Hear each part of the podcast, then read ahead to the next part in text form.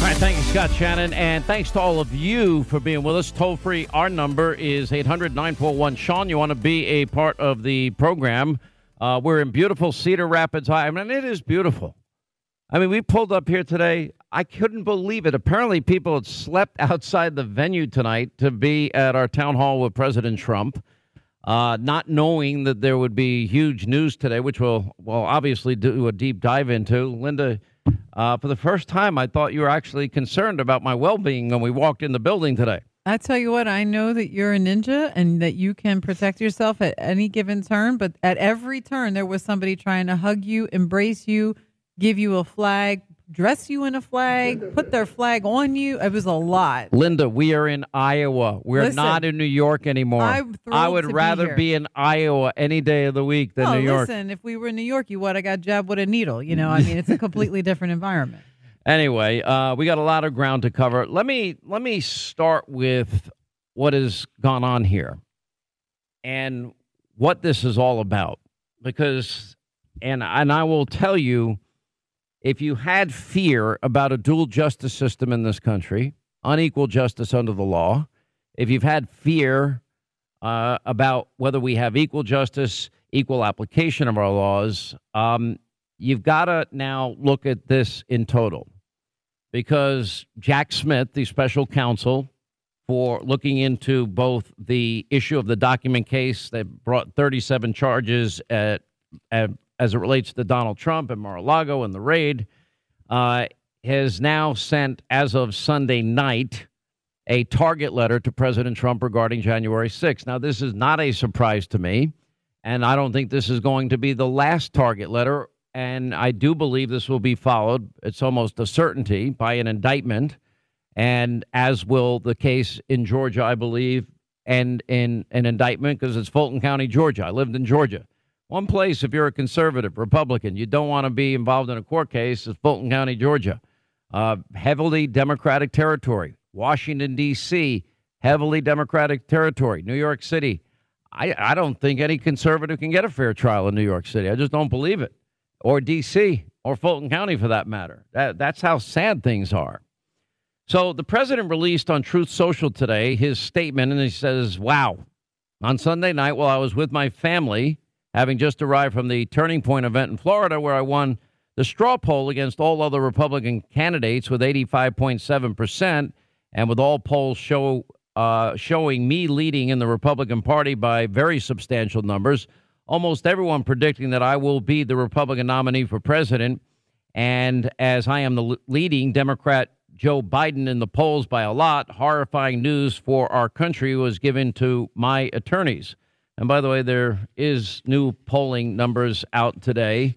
It just so happens by Rasmussen, uh, which I found pretty interesting in terms of the, the timing of everything.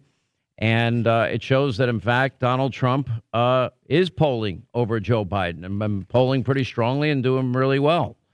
And anyway, so we'll get into some of those things later. But he showed that Donald Trump had a 51% approval rating.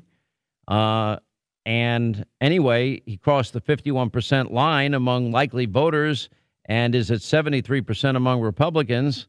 And Joe Biden has been doing horrible in the polls. And look at how well RFK Jr. is doing in the polls. Anyway, so he goes on then to say that deranged Jack Smith, Jack Smith was appointed the special counsel, the prosecutor with Joe Biden's DOJ, appointed by Merrick Garland, sent a letter, parentheses, again, it was Sunday night, stating that I am a target of the January 6th grand jury investigation and giving me a very short four days to report to the grand jury, which almost always means an arrest and indictment.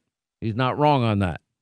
So now, Joe Biden's Attorney General Merrick Garland, who I turned down for the United States Supreme Court, in retrospect, he says, in parentheses, based on his corrupt and unethical actions, a very wise decision, unquote, on parentheses, uh, together with Joe Biden's Department of Injustice, have effectively issued a third indictment and arrest of Joe Biden's number one political opponent, who is largely dominating him in the race for the presidency.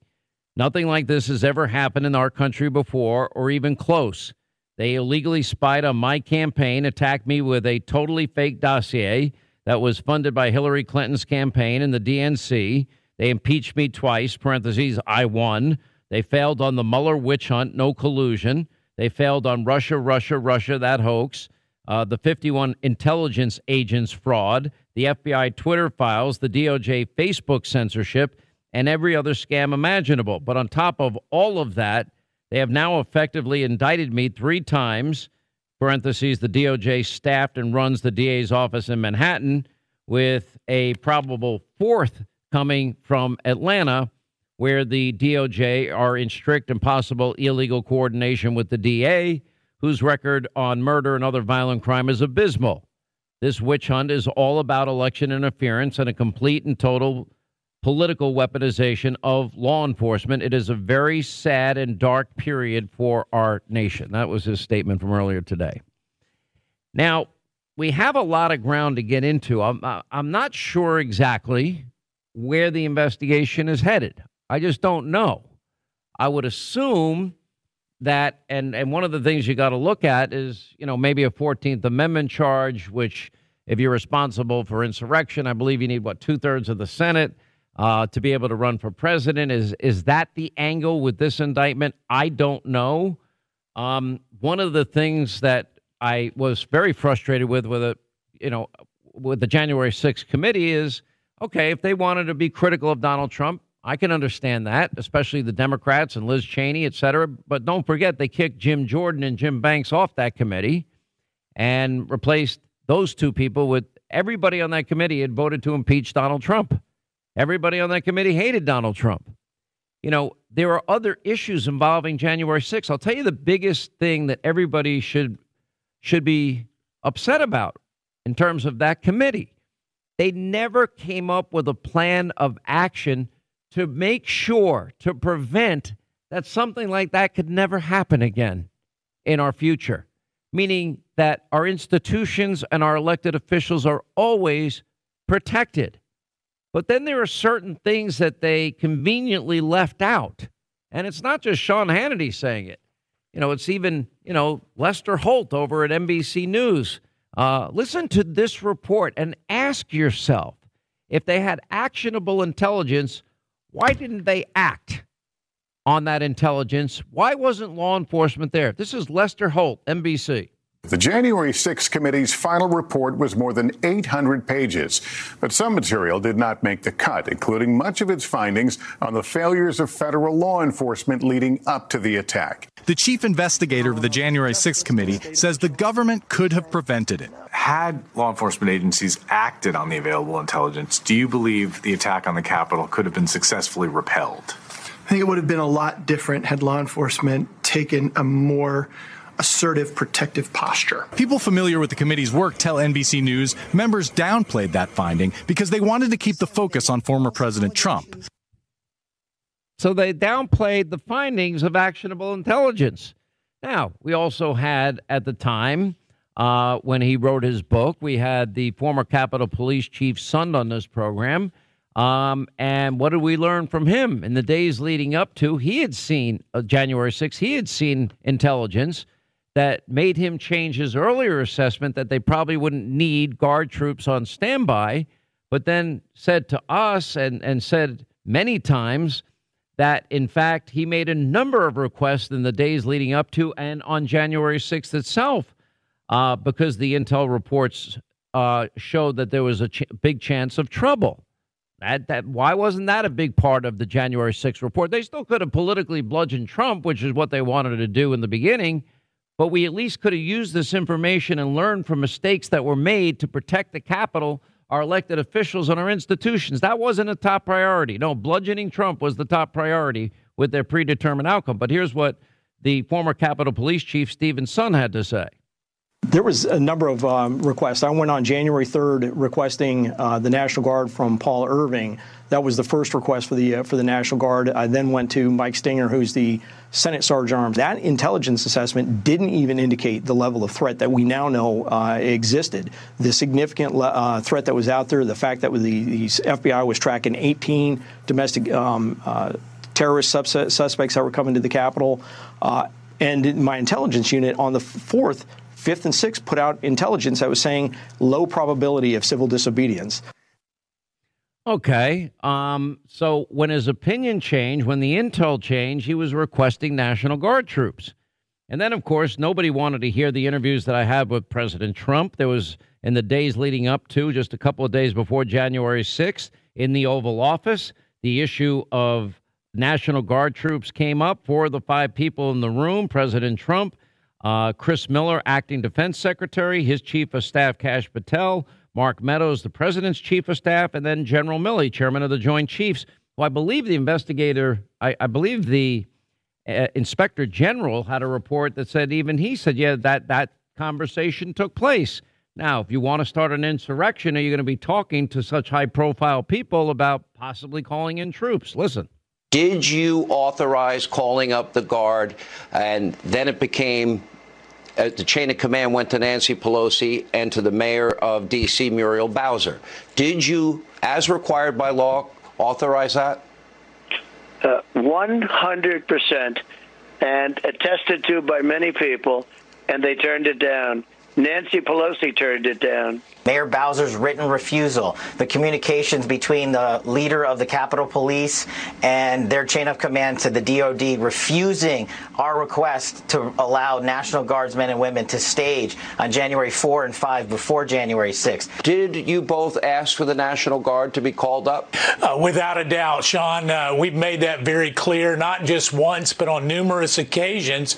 We wanted to make sure that there was plenty of uh, National Guard on the ready uh, in case there was some kind of violence. I had a meeting with President Trump on the 3rd of January concerning some international threats. And at the very end, he asked if there were any requests for National Guard support. What was the president's response to you with regard to the request made by Mayor Bowser?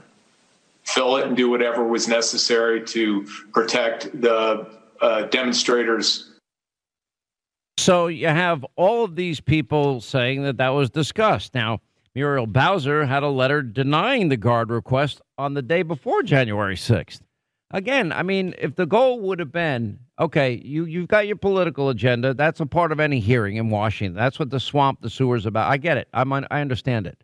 But then they should have had another part of that that actually cared about the safety and security of people in that building and elected officials in that building and the institution itself, but that wasn't a, a, a priority.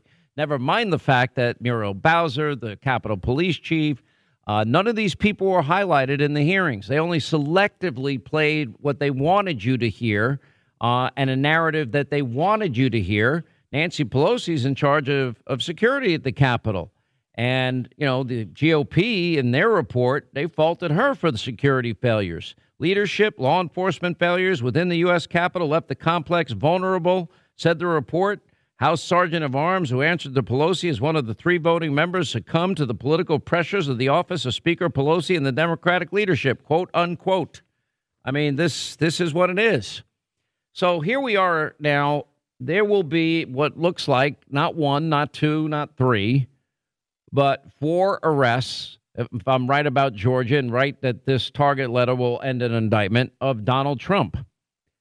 And at what point do you not look at Hillary Clinton and no prosecutor would prosecute, no raid on Chappaqua, her dirty dossier that she paid for? When when do we look at the destroyed subpoenaed emails and the devices destroyed? When do we look at the dirty dossier that they couldn't even offer a re- reward for to Christopher Steele to corroborate and then used it as the bulk of information for not one but four FISA warrant applications, knowing it, they, it was unverifiable and it says verified on the top of a FISA warrant. And then look at, okay, 2020, fast forward. FBI has Hunter's laptop in January, on December of 2019. They confirmed that it is authentic in March of 2020. Then why were FBI agents meeting weekly in the months leading up to the 2020 election warning big tech, like they did Yoel Roth, the Twitter integrity site head at the time, that the they may be a victim of misinformation campaigns about Joe and Hunter Biden. And then, of course, that information all got censored, and the American you couldn't even put it out there on on on social media without it being taken down within seconds, and probably your your your account suspended. a very dangerous time in this country. That's what I'm telling you. Very dangerous. You know, we're now criminalizing political differences. You know, and how did Hunter, how did Hunter Biden get a slap on the wrist? And how is it the cocaine investigation went on 10 days and they didn't interview a single person? They know every person that went in that door. They didn't interview, one. Eh, case closed. Really, would they have done that to the Trump White House? I tend to think not. Um, and then, uh, you know, at what point do we say what is going on here in this country?